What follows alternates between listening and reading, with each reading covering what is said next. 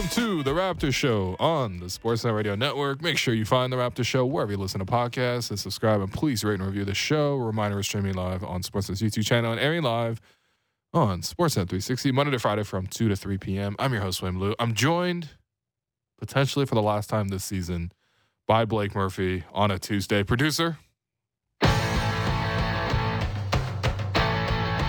Blake Murphy.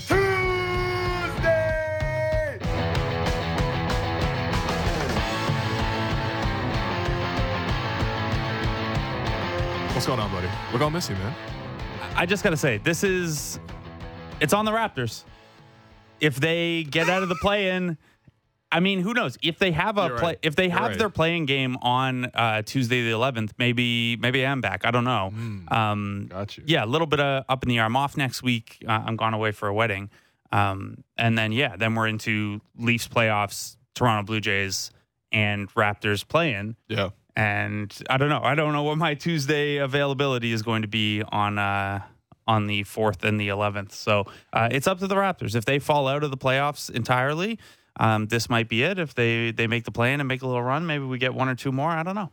look what you have done to Blake. No, um, no. Listen, you're you're a five tool player, and um, you know, unfortunately, the Raptors are. Um, even though they're playing better of late, I think there will be more positives to to recover um, as the season goes on. Um, yeah, obviously they're just not in the position that we kind of expect them to be. Um, yeah, just coming from practice, by the way, just wanted to pass along a quick note. Um, Scotty Barnes did not practice today, uh, and he is considered day to day. He's going to get another uh, examination later today, according to Nick. Um, I'm assuming this is be before the Raptor City Social, which is taking place tonight. Um, if you if you have like you know a spare grand sitting around and you want to come through, um, Are you going? No, man. You know what they do with the media one. That's one. And which, like, listen, it's cool. Like, it's actually like a good interactive environment. But we- we're not actually able to stay for the main gala portion. Mm. There's the red carpet kind of thing. Yeah. So you can be like, "What are you wearing?" And Delano's like Hudson's Bay Company, and Fred's like every company that gave me a dime, and I would that, love to and see that's Fred it. pull up in some Uggs actually. for the Raptor Uggs City and Canada Goose and uh, I don't know, like a, a Visa or Mastercard, whichever credit card he's with, as a T-shirt underneath. It'd be great. And Yeah. then of course FVV designer pants or Got something you. like that. He's got his own brand to mix I in feel there like too. these guys are like pushing their, their clothing less these days. I was at the Bay on the weekend, and there was like Delano stuff everywhere. It's Really? really, funny. Wow. People still go to the Bay, huh? They shut the one down here at Yonge and Bloor. That one's iconic. Yeah, I live close. like a to, coffee shop or something. I live close to Eaton Centre though, Got you, got you. so it's not. You Right. need uh you need a pair of dress shoes in a in a pinch. Mm. Had a Foster uh, pup chew up a pair of my dress shoes, and I wanted to Fair. Replace that them before going. I forgot. Yeah, I mean, Yeah. yeah. Well, uh, I don't know if those the new shoes will be. I don't know if they'll get the nod. We'll see if they. Oh, okay. All we right. got options, but yeah, I, I wanted to replace the since one shoe became a, a dog toy. Well, you know, it doesn't happen with cats. That's why I cats have are- one of those as well. That's why cats are superior. Um, yeah. Well, you know, so that those are the takeaways from practice. Not that much else, to be honest. So uh, Scotty did have an MRI and it was clean. Um, but you know, Nick did describe it as being sore, and so we'll see. Uh, my guess is probably he doesn't play tomorrow.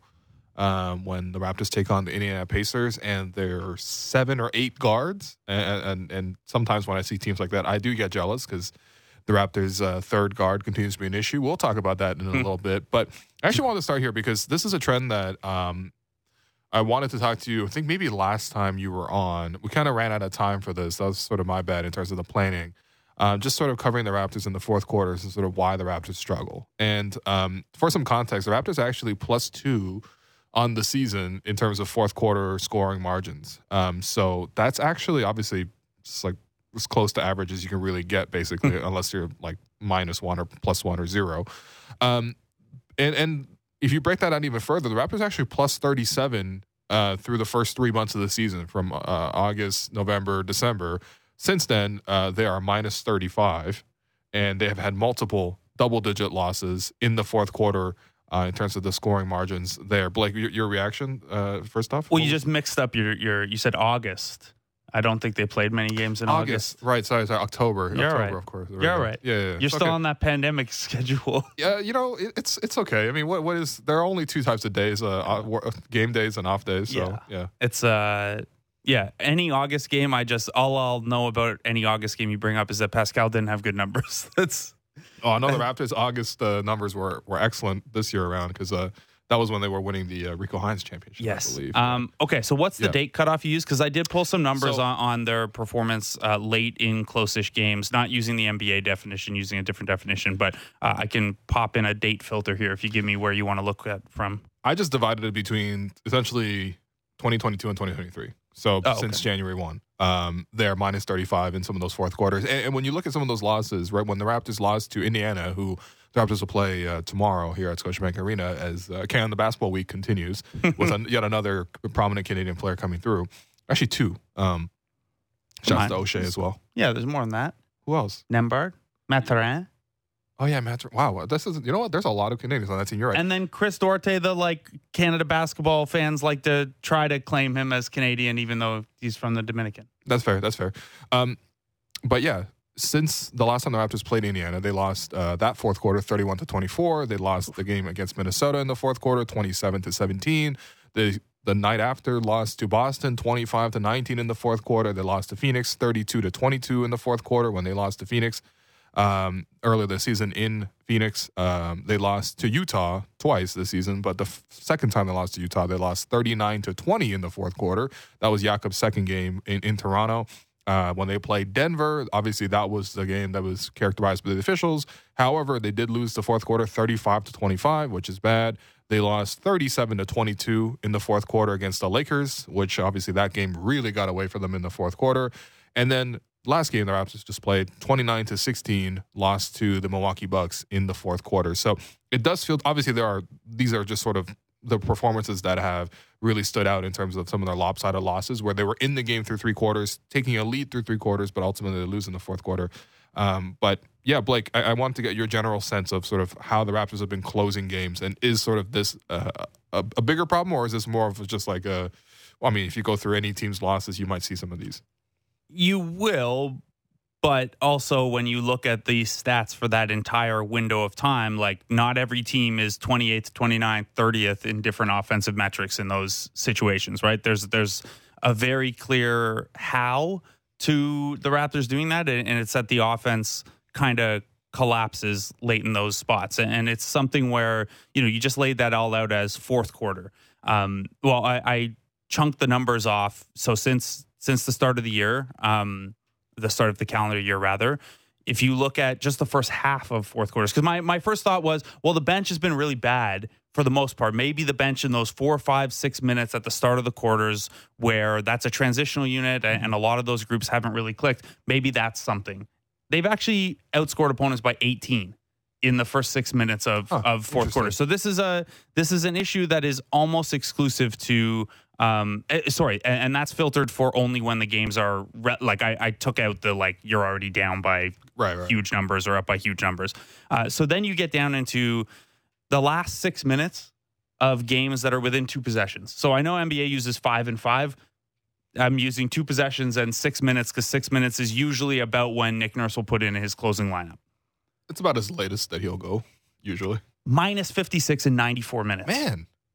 Okay. All right. So almost you're like that is Right. more than a point every two minutes that you're losing in the fourth quarter. So there's a very first of all, when you're when you're trying to find out if something is noise, the first thing is well, just how extreme is it? Because if it's super extreme, we'd obviously expect it to regress a little bit. But the further extreme you're regressing from, the like it's not going to go as far. That that extreme, the more extreme the outlier, uh, the more notable it is. And Yeah. then there's the the how or the why. And with the Raptors, that's very clearly the offense. They can't score Mm. at all um, late in these games. So in terms of you know big picture concern or, or something like that, this is it's not all that surprising because you and I have talked about.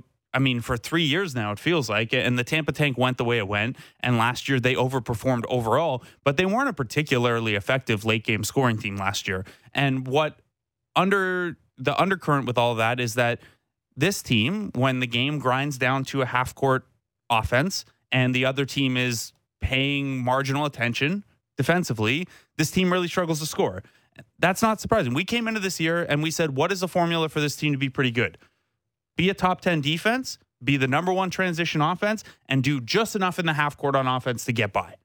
and it's actually like that we ended up back here is, you know, it's not good, but there was a big chunk of the season where this team was kind of out, outperforming expectations offensively, and it was the defense that was poor. And now they've kind of gotten back to what we expected, where they can't really score in the half court when things grind down. Um, it's that's pretty extreme though the the numbers that I just laid out there to be minus 56 um, and to be scoring barely a point a possession. Right. So every team like the Sacramento Kings are about to set the all-time record for offensive rating.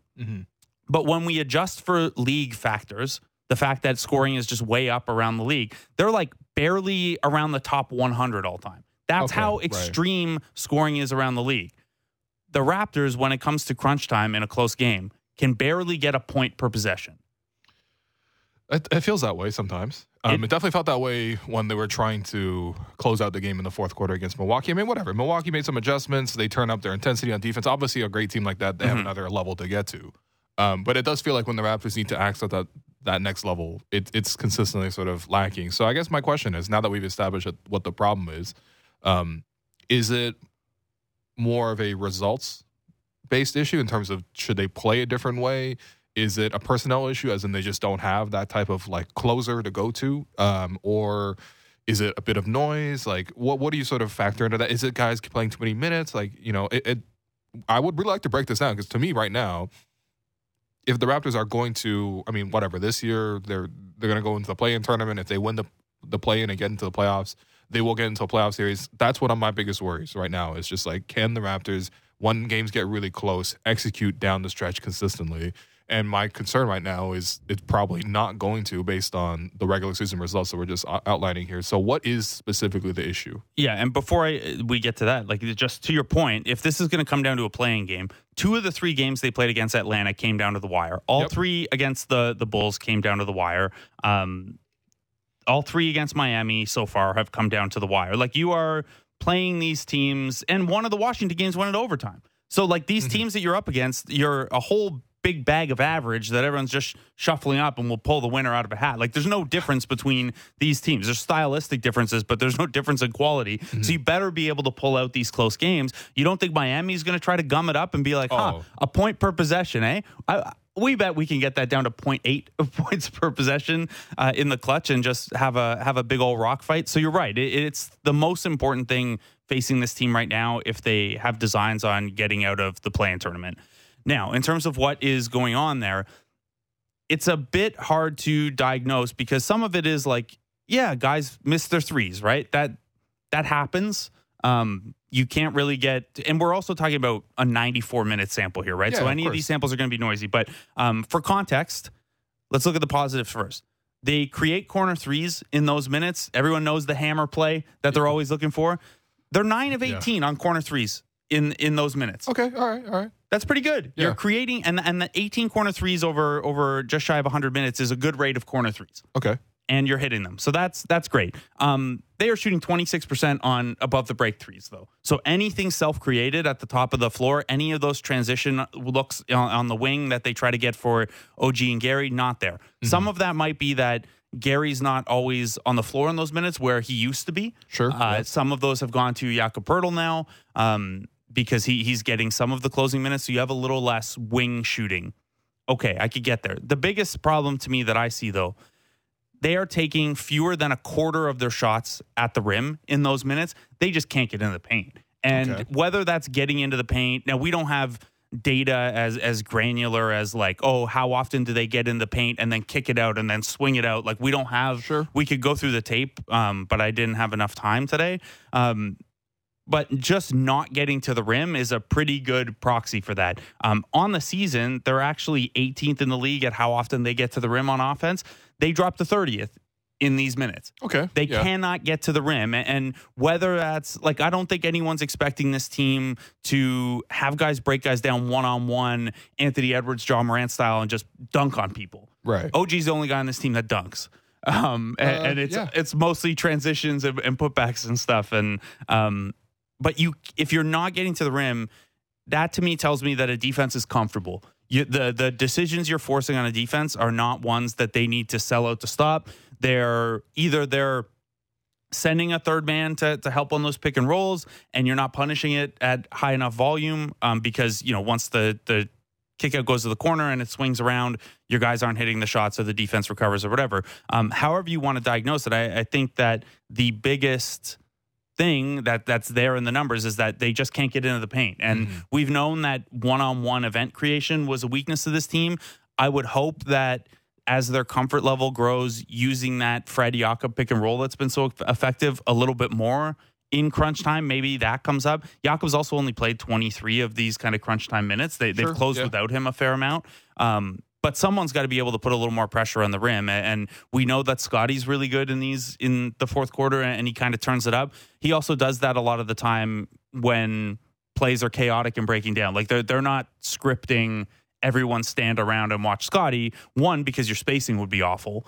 Um, but two, because like that's that's just not the way they use him right now. So um, we can get into some of the individual stuff, some of the play design stuff. The biggest thing though is that they they just can't can't get to the rim at all in these situations. Well, in, if, if that's the case, who is the, the best player on the Raptors who can get to the rim, right? Because maybe we just redistribute the offense or we highlight a different type of player in that stretch where they can uh, consistently touch the paint. Well, I would say, you know, generally on the season, the person who's done the best job of that has been Pascal Siakam. Um, his paint numbers have fallen off a cliff since Jakob Poeltl got here and, and they've played together.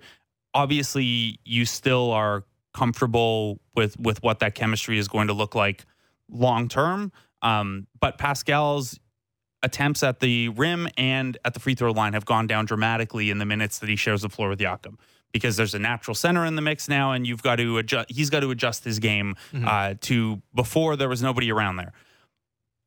He is not getting to the rim at all in the in the clutch either. Like he's even worse than the team average Mm. in those minutes. So so That that's a big sense. thing. Like, I feels like everyone, if I were an opposing team and I know that crunch time it's going to come down to Pascal, I would also load up the paint. Yeah, of course. Yeah. And the high paint areas, right? Don't even let him Yeah, get yeah, into his his floater range stuff, uh, his push shot range stuff. So other than Jakob Poeltl, nobody on this team is taking any sort of big percentage of their of their field goal attempts at the rim. Now, OG gets a, a lot of attempts at the rim relative to his position, but that's as a play finisher, right? Sure, like that's yeah. not OG. Um, so the next after after OG and, and after Jakob Poeltl, who's a center, so is of course going to have more. Scotty's next. Yeah, yeah, He yeah. takes thirty eight percent of his his field goal attempts at the rim, and some of that is the the chaos, you know, offensive rebounds, cutting stuff like that. But some of it is also he's the strongest guy on the team, like physically, and has a real nose for in those moments putting his head down and getting there. So Mm-hmm. I don't. Your spacing's weird if the ball if everything's running through Scotty Barnes, but he's been the most effective guy in crunch time, and he's been the most effective guy getting to the rim. Um, when we take out the fact that you know Pascal really hasn't been doing a great job of that of late. Yeah, no, I mean, I, I think that makes sense to me too. I mean, just in terms of the overall numbers, um, I think, yeah, it, why is the spacing weird? If we if we ran it through, you know, Scotty instead, just curious. Yeah. So one of it is, I mean, you're going to have OG in a corner, right? Yep. And if Jakob Poeltl's not closing, you have Gary in the other corner, and then your your spacing's okay, right? Yeah, yeah, because sure. then you Yeah. have you have Fred either you know screening for Scotty or operating on the ball handler side of pick and rolls there, and then Fred's really good with the relocation stuff, so so he can provide some gravity even on the nights he's not shooting that well, and he's shooting the lights out lately. Yep. So that helps. If you close with Poeltl instead of Gary Trent, um, what happens then is first of all, if you're going to have Poeltl on the court offensively, you need to use him, and the way to use Yeah, him is sure. set screens with him to create space for someone else, and have him roll to the rim, whether it's to get the bucket himself or to be in good position for offensive rebounds. We've seen that that can work pretty well. But then you're talking about you've taken a, a good corner shooter that teams have to worry about and replace him with a center who's only going to play in this small area uh, from the elbows on down inside the paint. So that tightens things up a little bit more. Now we haven't seen a lot of Scotty Jakob pick and roll. Maybe maybe that's something they need to explore a little bit more because then you have you know you still have your two best spacers off the ball in Fred and OG. Whether you want Fred, you know, I don't I don't think you'd want him just standing in the corner, but he can he can do that or he can fly around off ball and come open. And Pascal is not a spacer in that he knocks down a lot of threes. and he handles enough that they don't put him in the corner a lot. Um, his numbers are better from in the corners if you want to do that. Sure, yeah. But the way that Pascal provides spacing is if the ball gets kicked out to him up at the top, you've got to have a mad scramble to stop him because he's the team's best scorer, right? Um, but when Pascal is not scoring as well and he's having trouble getting into the paint, and if Jakob Poeltl is not involved in the screening action, you see quickly how that's three guys then who are trying to operate in within like 15 feet of the rim. That's so fair. even if you have two elite spacers, and keep in mind too that corner spacing, while that's really important and guys shoot way better there, you know, we've kind of hit the limit of how much you can horizontally space a basketball floor, right? Like Mm-hmm. the next the next horizon for creating space offensively is is vertically and the Raptors don't have a lot of guys who shoot well above the break. Right. So that's where a defense even if they're not even if they look spaced out, they're spaced out probably below the free throw line. And you put five defenders below the free throw line, even if they're stretched out this way, that's a that's a lot of bodies in the way to to help keep you from getting the paint. No, that's fair, and I think that you know it, it does kind of confirm a lot of what's been going on in, in crunch time. Um, I, I think another way to maybe approach this is just like relative to other teams in the league. Do the Raptors play differently in terms of their approach in crunch time? Because um, I think sometimes if you're really just locked in on the Raptors, you're like, okay, like we we know exactly what the crunch time plays are going to be, right? It's going to be, um, you know, Fred setting the ball screen, creating a, a switch for Pascal to attack a smaller guy, and he takes him into the post, kind of like tries to wedge his way in there. If the double team comes over, he kicks it out. All that kind of that, like that feels very familiar. Or when you're talking about okay, they're going to try to do the, the hammer play. There's that that is also a fairly common um, thing that I think most fans can sort of instantly recall, just thinking about how many corner threes Raptors usually like to take in crunch time. Is that different from other teams? Like, is is this sort of like a process specific thing to Toronto, or is that just sort of generally speaking, that's how people play in, in, in crunch time? Mismatch basketball, slow it down, half court. It is how teams play uh, a little more often, and I know no one likes to hear that. And you can go back to the old Demar Kyle days, where a big criticism of that team was in the crunch, in the crunch time, they were pretty ISO heavy. Yeah, and yeah, those yeah. te- those teams skewed a little. Like it, they were never as ISO heavy as you know people maybe made it seem because it was a lot of. And we can get in. We can get pedantic about what constitutes an ISO. Like if Demar runs a quick pick and roll to get a switch and then and then attacks that guy, Yeah. like is that an ISO or is that a pick and roll? How do you want to? That's not really the point. The point is that that version of this team, first of all, had a good isolation score in DeMar DeRozan and was very risk averse. They didn't mm-hmm. want to turn the ball over, and that's why they went ISO heavy. The way the reason the Raptors go ISO heavy, part of it is they're risk averse and they don't want to turn the ball over because they're all about winning the possession battle. But part of it is also that they don't have like as a function of the offense, the offense itself doesn't create those little advantages that then turn into a bigger advantage. Like Right, imagine, think about the peak Warriors, Steph Dre high pick and roll, right? Obviously, that's hell to defend. And what's if you're a defense, you can send a third guy to that, but they run it high enough that you've got a lot again vertical space. You've got a lot Yeah. of space to operate in. Um, so what a lot of teams did would try to get the ball out of Steph's hands and get it to Draymond, and you'll take the ball in Draymond's hand over Steph being able to pull up. And you hope your defense can recover. Well, then you've got Draymond handling in a four on three situation. Mm-hmm. You've got corner shooters around, and the guy who just gave up the ball is the best relocation shooter in the history of the NBA. Yeah. So that little advantage that a Steph Draymond pick and roll creates can cascade into bigger and bigger advantages if you kick it out to Clay here because someone has to come over to help on Draymond, or you kick it out here and it swings there, and then oh, suddenly Steph has come off three off ball screens is wide open. The Raptors don't have that kind of cascading, turn a small advantage into a larger advantage into a larger advantage. Their two best spot up options in OG and Gary Trent are not the type of guys who like OG can attack a closeout, but he's not attacking a closeout and then when the defense gets sucked in, kicking it out to the next guy. Yeah. And Gary Trent, if he's going to manipulate a closeout, it's for that side step three, right? It's not to, it's rarely to drive and it's even rarer that it's to pass. So that's one thing. The Raptors can create a small advantage, but they can't turn those into bigger advantages. Um, so they turn to isolation because again, there's no, there's less risk with that. And if you're saying, you're already saying we can't create advantages, we'll go with the safer option then. The other thing is that I just don't think they trust their guys right now to like uh, like how many times can I say like they don't have a sense I don't think of what the next best alternative is anyway. Like this isn't working. Mm-hmm.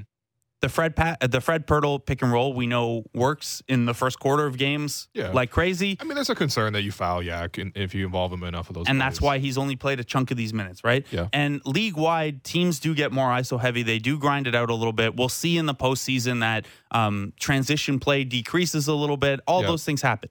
None of that changes the fact, though, that the Raptors rank 28th in clutch offense of the season. Mhm. It's like there's no way around it. Every team gets this way, but the Raptors do a worse version of it than anyone except San Antonio and Houston. right. So I can stumble over my explanations as much as I want. It, what it really comes down to is a lot. Some teams will be built better to be more versatile offensively because you can run a Chris Paul, DeAndre Ayton pick and roll, or kick it to KD, or get Devin Booker an off ball action to get open. Right? Like mm-hmm. those teams have options that the Raptors don't. But even the teams that don't have options to the level of the Raptors. Like Boston is a team, for example, that will get fairly one on one heavy oh, late oh yeah, in yeah. games. Oh, they play one on all times. Yeah, and it's why like last year it was so eye opening when Jaylen Brown, who we love and we think is a really good player, and they're talking about a, like a potential supermax for him if he can sneak onto an All NBA team and all this stuff. His ability to create one on one got pretty exposed in that Milwaukee series Sure. yeah. because he didn't have the handle and, and that ability to create that advantage himself. So that's something that, yeah, Boston runs into some of those same issues, but they're better at it than Toronto Yeah. because Tatum is better at it than Siakam, and Jaylen Brown is a little better at it than whoever the next Raptor up might be. Mm-hmm. Um, Boston, by the way, uh, if you want to fade them in the playoffs, they're uh, 25th in in high leverage offense. So.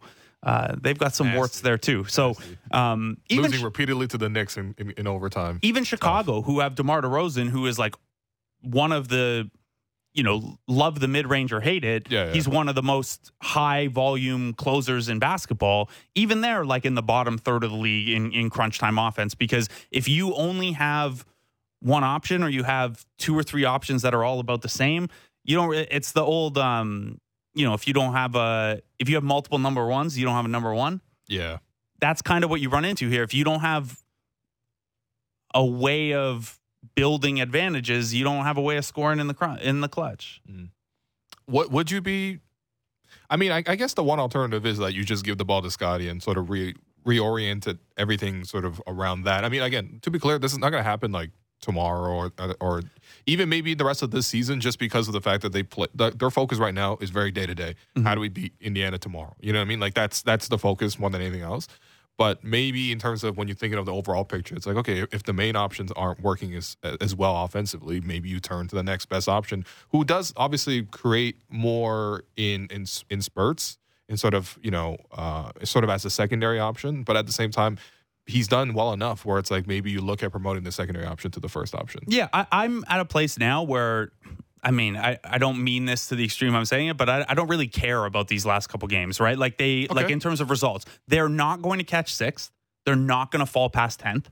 They're in the play-in. So the focus to me, yes, there's a the focus is to get to seven or eighth. yes. you really? get, well, seventh or ninth. You you want that revenue. Oh, okay. I'm I'm being facetious. Seventh seventh would obviously be ideal because then you get two chances at it and they're both Yeah, at home. Sure, sure. Um, eighth, you get two chances at it. Ninth, you only get one chance, but at least you're hosting. Mm. So I think yeah, you want to avoid finishing tenth, and then you can you can decide whether two options or the the guaranteed home revenue is a better choice for um, between eight nine. But I'm at a point where you know th- those standings are going to end how they end, and all of those teams are of roughly the same quality.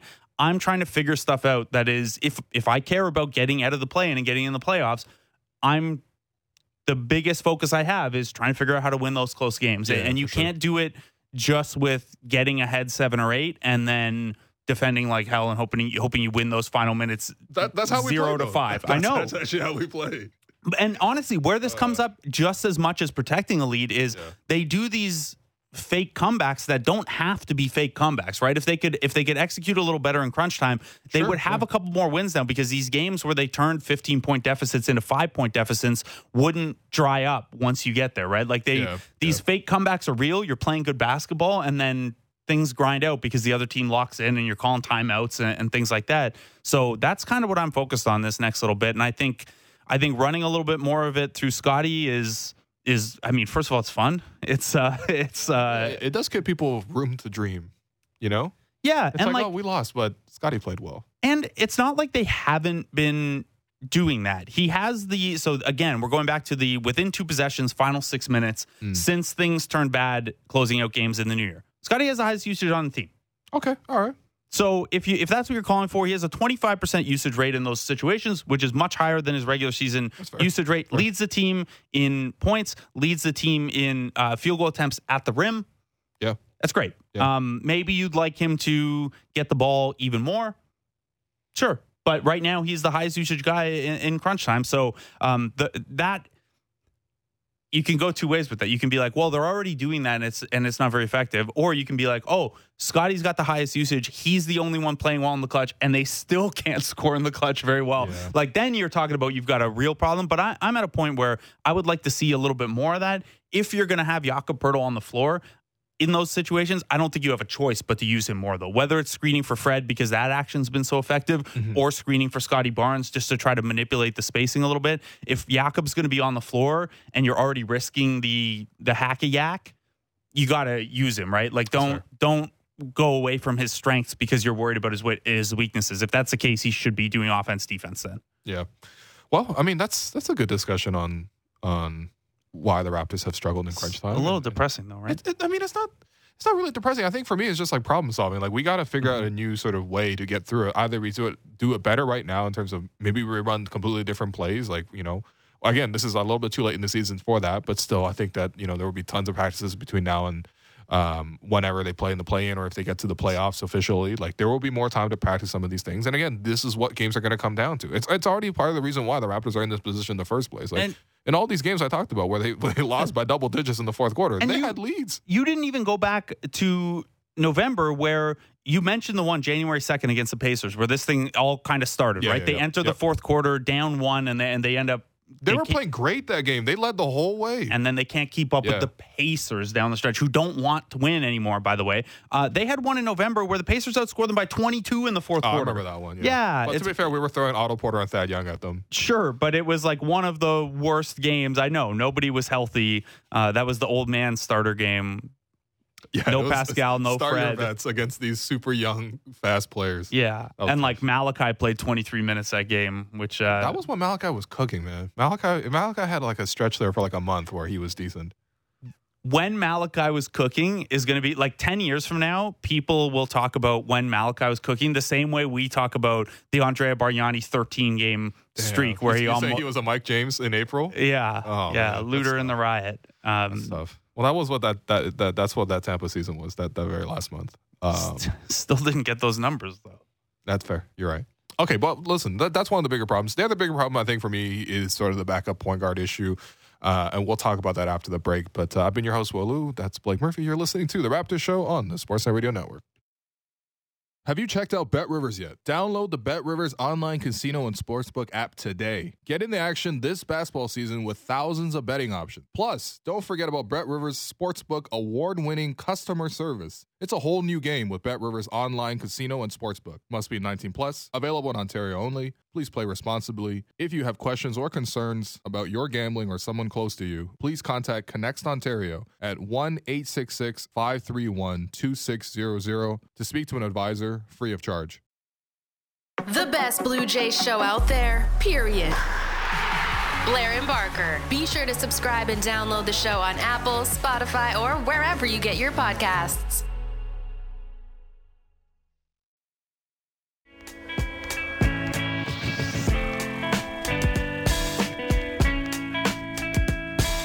Welcome back to the Raptor Show on the Sportsnet Radio Network. I'm your host, Will Lou. Continue to be joined by Blake Murphy. And uh, yeah, so real quickly, I think the we, we covered obviously the crunch time issue, which is probably the biggest one on the team. Um, the, the second biggest issue is just backup point guard. I mean, I, I guess look, it's no surprise. I mean, a year ago we were here talking about sort of what does this roster need, and we were talking about we need a center and a third guard. They got that center. Yak has been great. We've talked about Yak every day on the show. And, you know, to be honest, I could talk about Yak every day on the show. Really, really love his presence on the team. Also, a pretty decent interview as well. Um, so that that's fixed. But I think that third guard issue continues to be a problem. Um, you know, I, I just wanted to cover real quickly sort of the backup point guards since Fred was promoted from uh, obviously Kyle's reserve to you know co-starter and obviously now just a starting point guard. Okay, um, in 2020, our backup point guard options were Pat McCaw, DeAndre Bembry, and then Malachi Flynn at the very end. Uh, last year, it was Malachi, Delano Banton, and if you really want to consider Armoni Brooks as a point guard, he wasn't really a point guard. He came in to shoot some threes. But I mean, technically, he was the smallest guy out there a lot of the time, so I guess he would be the point guard. And then this year, we got Malachi, we got Delano, and now we have Will Barton uh, involved in the mix, and, and, of course Jeff Dowtin as well. Um, I think to me, the clear thing is just there is no standout name. There's no one guy in that in that mix where it's like they need to be in a rotation or they should be in a rotation for a playoff uh, team. Um, but yeah, is there any any deeper issue than that other than just the Raptors haven't had a guy on how, that level? How dare you leave out Goran Dragic? Goran was here for like one game. He or, played five games. Oh, he's like five games, right? Yeah. yeah. Um. Okay, so I have a Remember few. when we started Goran Dragic lost to the Pistons? Yeah. That was weird. Yeah. Uh, he started two games. Oh yeah, he started the game, the the home opener too. Yeah. Yeah. And we lost Weird. by th- like thirty to Washington. not not to say that it was all Goran Dragic's fault. I'm It just- was. Okay, yeah, it was. You're right. I'll say it. Yeah. Um, he's why the Bucks won't win the championship again this year too. He's injured again, and yeah. Oh. Um, we don't need to go back down that road. Okay, so I have a couple thoughts on why this has happened with the point guard thing. I think I think the foremost one is that the Raptors don't value that position. I think that's obvious, right? They haven't put uh, a ton of assets. Like you just named a bunch of guys who were Flyers. either not point guards or in Malachi Flynn's case, the 29th pick. Um, even Delano Banton, they used a second round pick. Sure, he is a point guard, but he was like he wasn't expected to play his first year. He's a project point guard, Yeah, yeah. and he's kind of this quirky, untraditional point guard. Mhm. Pat McCaw, like only really a point guard because he wouldn't shoot the ball off the ball. Like when he came to Toronto, he wasn't a point guard. It wasn't until that 11 assists, I think it was Christmas Celtics game or, or the the rematch from the, the Celtics game on Christmas where he had like 11 assists out of nowhere. Oh, Pat McCaw. Yeah, he almost had a triple double in that game. Yeah. DeAndre. Bembry, another guy who like is similar to Will Barton, is like nothing about his game says he's a point guard other than he's a little bit shorter. He doesn't give you uh, a ton of mistakes, but he also just like Yeah. is not a like he's a good passer, but not a point guard I, level I passer. didn't mind Bembry actually. He's fine. He's Yeah, just he- not he's a point guard. Yeah, yeah, yeah, that's true. Uh, so you you go through the history, and they haven't invested a lot there. You also so that's one. Two is that even the investments that you spent, like Malachi Flynn, like Delano Banton, there has either not been a clear plan for how to bring them along, or that clear plan wasn't willing enough to accept bumps in the road. And we talked at the start of this year, we talked all through last year. Whether you like Malachi, whether you like Delano, whether you don't like either of them, at some point in time, you needed to give one or both of those guys uh, a stretch of play to play through some mistakes and, and see if they can start to give you more consistent basketball, more consistent opportunity. And yes, it's a meritocracy. If you come out and you have a handful of bad games in a row, even as a guy they invested a first round pick in, you're going to lose your spot. In it, with the exception of you know that one stretch not that long ago this year, I I haven't felt that Malachi had really gotten that. Now he got it and he played well for a little bit and then played poorly after. Yeah. I think you can safely say at this point you gave Malachi a chance I, I yeah, not maybe not true. as big Yeah. of one out of the gate as you would have liked. That Tampa tank season, I know that he got COVID and, and there was the weird G League protocols and stuff like Yeah. that. Um, you really hoped you could have built like he also got to go to point guard school with Fred and Kyle that year, where they were pulling him aside and doing video with him and stuff. Oh, every question that year to, to Malachi was, "What did you learn from Kyle and, Fred today?" Yeah. So the game you, you they're didn't calling play him Red VanVleet. It Yeah. was it was tough. So you didn't play well, but Yeah. what what did they tell you about how you played poorly after? Um, so I, I think you know over three years, Right. I, I would have ideally you would have handled his development and his opportunities differently, but he's at least gotten a chance at this point. Delano got a good chance last year and hasn't really helped himself in the G League by Yeah. not playing particularly well when he's gone down to the 905, and, and this isn't his fault, but not really being able to stay healthy. So two, one, they haven't invested a lot. Two, there hasn't been a clear plan or one that they stuck to and were willing to go through the the bumps uh, with. But three, which is the big one, is that when you firmly believe that multiple of your forwards are pseudo point guards, Mm-hmm. And you build a roster around those guys being able to be the de facto point guard in bench lineups, Yeah, that's how this happens, right? Because if you sat Masai or Nick Nurse down and, and asked about this kind of stuff, the party line would be, well, Scotty's the backup point guard. or Pascal's the backup point guard if that's how we're staggering the lineups th- those days. And then they would tell you, oh, we have a great backup point guard, Scotty Barnes or Pascal Siakam. Right. But in practicality, first of all, Fred's going to miss a dozen games most years, I think, i- Yeah, is pretty safe. fair. So you need someone to step up into that role. By the way, he And- looks healthier these days. Yeah, he looks Yeah. great. No more back tape. Yeah, that's Yeah. great. He's not wearing the championship belt that Kyle used to wear, and he passed down to Fred of like, I got to keep my back warm because if I if I cool down, I'm done for the night. It's, Yeah. it's tough, man. It's hard being a professional professional athlete. Fred's going to miss time, and Yeah, yeah. it's one thing to say Scotty and Pascal or whoever can handle some bench point guard minutes, but the reality is if Fred VanVleet misses games and you're not, you haven't developed or invested in a true backup point guard to take that spot, well, then you're, you know, say Gary Trent comes into the starting lineup, and Gary Mhm. Trent is a really good player, but by no means a, a playmaker for others. He's No, no, he's as shooting as shooting guard gets. Yes, exactly. So then you're looking at okay, well, if Pascal or Scotty doesn't have the right matchup, or you know the point guard stuff just isn't working that day, and like Scotty Samson Folk at Raptors Republic had a great breakdown of Scotty's passing the other week, where um, Scotty is so so so advanced, like better than everyone at all the difficult playmaking stuff, and the basic like running a pick and roll and creating for a teammate is still in development, which he's a second year player. You absolutely expect it to still be in development. Um, he's not a pure point guard.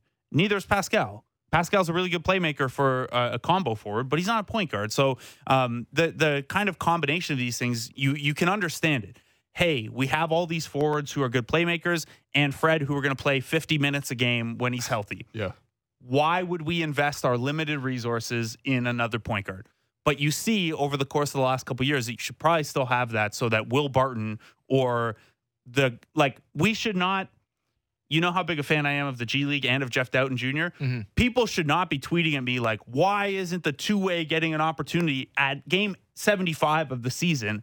When you're a team trying to be in the playoffs, like Jeff Dowtin's good and he could help this team right now in the rotation. You should not be in a situation roster wise where people are calling for the two way guy from a non playoff G League team to help your team make the playoffs, right? Like that's Yeah. that's a roster construction failure or a, a you know you swung and miss on the guy's failure.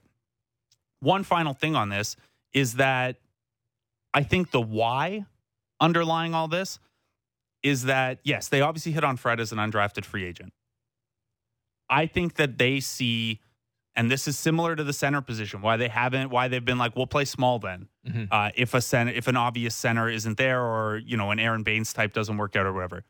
I think they see the upside in guys like Pascal and OG and Precious and Scotty as if they hit, if they develop properly, those guys are so much more valuable Yeah, than a guy sure. like if Malachi Flynn had hit developmentally and he's a solid backup point guard. He would change so much. Like you actually would have a lot more balance in your group. You would, Yeah. and, and on this this team, the way it's constructed, absolutely. But on a player for player basis, Yeah. like Precious clicking and turning into what they think Precious could potentially be, way bigger needle mover than a backup point guard. Yeah, and and sure, Precious is a poor example because I think a lot of people are down on Precious right now, including Nick Nurse. Um, but I think that's their thinking is that these multi these larger multi-tooled, multi-position, multi-role guys have such significantly higher upside if they hit that they would rather invest the resources there Right. until until they have to make a move. And they had to make a move on Jakob at center. I would imagine after the last three years, like they they got to do something with that spot uh, this offseason with the backup point guard spot. I don't Right. think you can. Malachi's under contract for next year. Delano's not. He's a restricted free agent. Jeff Dowtin's a restricted free agent and is not like he's like a high floor prospect, not a high ceiling prospect. yeah. Like you you got to address that possession, position finally, like you did with the center position. Yeah, no, I think that's a good uh, summary of sort of what's going on with the, the Raptors' third point guard position. By the way, I mean, it's not like they haven't tried to address this issue. Like, we, we did see the, the rumors. I mean, Malcolm Brogdon even was like, yeah, you know, I have the choice between going to Toronto and Boston. And I was like, let's go to Boston. And while the Boston was one of those teams where I'm like, damn, they really bring Malcolm Brogdon and Derrick White off the bench when Yeah. everyone's healthy. Like, that's just such quality guard depth. Um, and and by the way, those are all guys that they got recently. But um, we have we have five more minutes on this. But I thought you brought a really great piece uh, on OG Anunoby. You know, Blake, you still right. Once in a while, Yeah. I remind Honestly, people. once I'm- you get to the radio side, it's just like it's so much easier to talk than write. It's also just hard to find time. This time, you're right. I do You're a right. lot of You're right. a lot of stuff. Okay. All right. Fair. All right. I could probably find more time to write 10 things. I've even been slacking on those. But yeah, you wrote a great piece about OG Anunoby. Uh, you wrote about, obviously, um, just the fact that he's playing better. Obviously, the fact that his defense is truly, you know, uh, otherworldly. And you also wrote about how upcoming changes to the collective bargaining agreement can help the Raptors retain OG Anunoby because as of right now, um, under the current rules, it would be a little bit difficult to reach an extension with him. Um, I have two questions. Number one, other than OG, can you name me players off the top of your head that can really truly guard all five positions and does and and does it on a consistent basis? Probably the I mean, next. oddly enough, Scotty is one of those guys. Scotty is Yeah. one of them. Um, and and obviously it makes sense. You got to have multiple of those. If OG is going to switch around everywhere, someone else has to be changing yes. roles too, right? Fair. Um, Dorian Finney-Smith is one that, Okay. that comes up in some of the the kind of versatility metrics I, I tried to mess around with, and, and you do when you watch the game, you see him kind of guard all over the floor.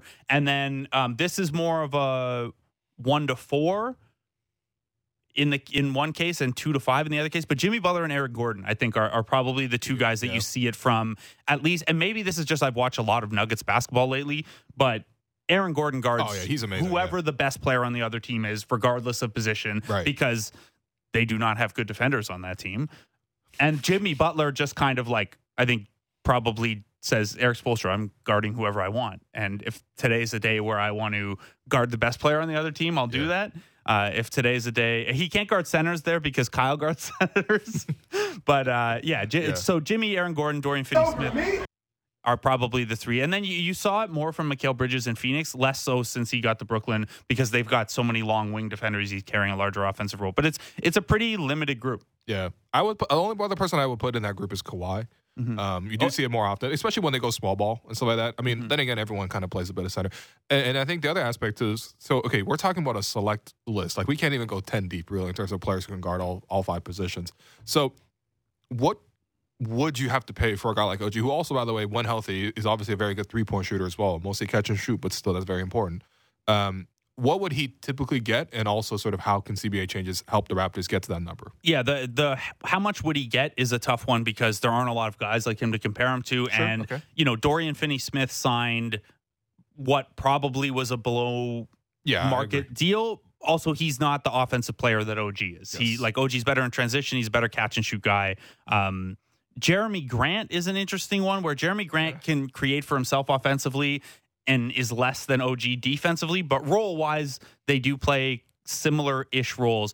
Um, th- there just really aren't good comps, especially like like Josh Hart. That that deal instantly looked like a huge bargain. Yeah, yeah, yeah. Oh, And yeah. if, if you're the Raptors, you could point to Josh Hart and Dorian Finney Smith and Aaron Gordon, who all make roughly what OG makes now, and say, look, this these are the guys that are like you. I And have, then a, I have a feeling that's not how that conversation is going to no, go, or how OG's it's going camp to be received. come back and be like, first of all, clutch. Uh, second of all, uh, you, we have two of your unrestricted free agents right now. Do you really want to mess around? And third, like OG is younger and a better three point shooter and a better defender than Right, those right. guys. Um, the Mikal Bridges four years eighty plus is actually an interesting one. Now that Mikal Bridges has shown his offense can scale a That- little bit more than like OG's could. Um, and and that four years eighty million is the cap's going up significantly. So so if that's your comp, ratchet that up for the cap increases. Mm-hmm. yeah. Anyway, I know we're running out of time, but quickly, the reason that the cap changes could help the Raptors retain OG right now, the CBA limits uh, extensions to a twenty percent raise. That could go up as high as forty or fifty percent. Not Mm. saying OG gets a fifty percent raise, but before your range of outcomes to de- negotiate within was this, and now it could be this. Right. There are just more possibilities now, and. uh and I, I also I haven't got word yet. I don't think they're going to change much to the extend and trade rules, so it'd be even more beneficial to for a guy to stay. Yeah. No, I mean, it, it, it will definitely help. And of course, right now with OG playing, I mean, I just can't imagine um, the Raptors moving on from from that, even in, you know if they do other moves. But anyway, uh, to wrap up the show, we are going to uh, between the lines brought to you by BetRivers. It's a whole new game. So the Raptors are taking on the Indiana Pacers tomorrow at home. We know the Raptors are obviously much more successful at home than they are on the road uh, this season. However, the Raptors have lost twice to Indiana already this year. Uh, one, I'm going to throw out the window because they were super banged up. The second one, the Raptors actually played really well. Um, this is obviously before Jakob was, was here, but of course, the dreaded fourth quarter woes um, popped its head up, and the Raptors lost that fourth quarter. I think to me, the biggest thing is just Indiana has a ton of guards, right? And you're always it's always an interesting matchup seeing these two teams because the Raptors typically were that all forwards team versus the all guards team. Now they have Jakob Poeltl in the mix as well. Um, I do wonder sort of how he's going to fare defensively, having to be spaced out that far. But um, Yeah, Blake, real quickly, how do you see this matchup going? It's a tough one too because you mentioned the all guards, but they're all big guards. George Hill's the only one of those guys I think that's smaller than six five. Oh, TJ McConnell. Yeah. TJ McConnell triple double coming for sure. Hold but on. Do they have George Hill again? yeah, they well, he, yeah they have George Hill again. How many times is George Hill going? Okay. right. But like Buddy Hield six five, Tyrese has good size, Nembhard has good size, Okay. Mathurin has good size. Like Yeah. it's it's not a bunch of time. It's not Princeton against or um, Fa- Fairleigh Dickinson against Purdue. Yeah, yeah, it's not a bunch fair. of little guys climbing the big guys. These are these are guards with size too. Um, and, and what that should mean is you have a little bit of trouble forcing the turnovers that you need to eat. But Indiana's a really young team that isn't super keen on winning right now, so I think you can. safely take the Raptors. Yeah, I- Okay. you better. I, I- hey, listen, you're right. We better, and that's how we're gonna bet. So that that was between the lines, brought to you by I- BetRivers. I meant it's a whole like new they game. better win. No, no, no. Trust me. That's how I'm approaching these games too. But anyway, that does it for us today. I've been your host, Will Lou, and you've been listening to the Raptors Show on the Sportsnet Radio Network. Thanks once again to Blake Murphy, our board producer, Derek Bandel, and Jennifer Olden for helping on the YouTube. And we will help. We'll talk to you tomorrow.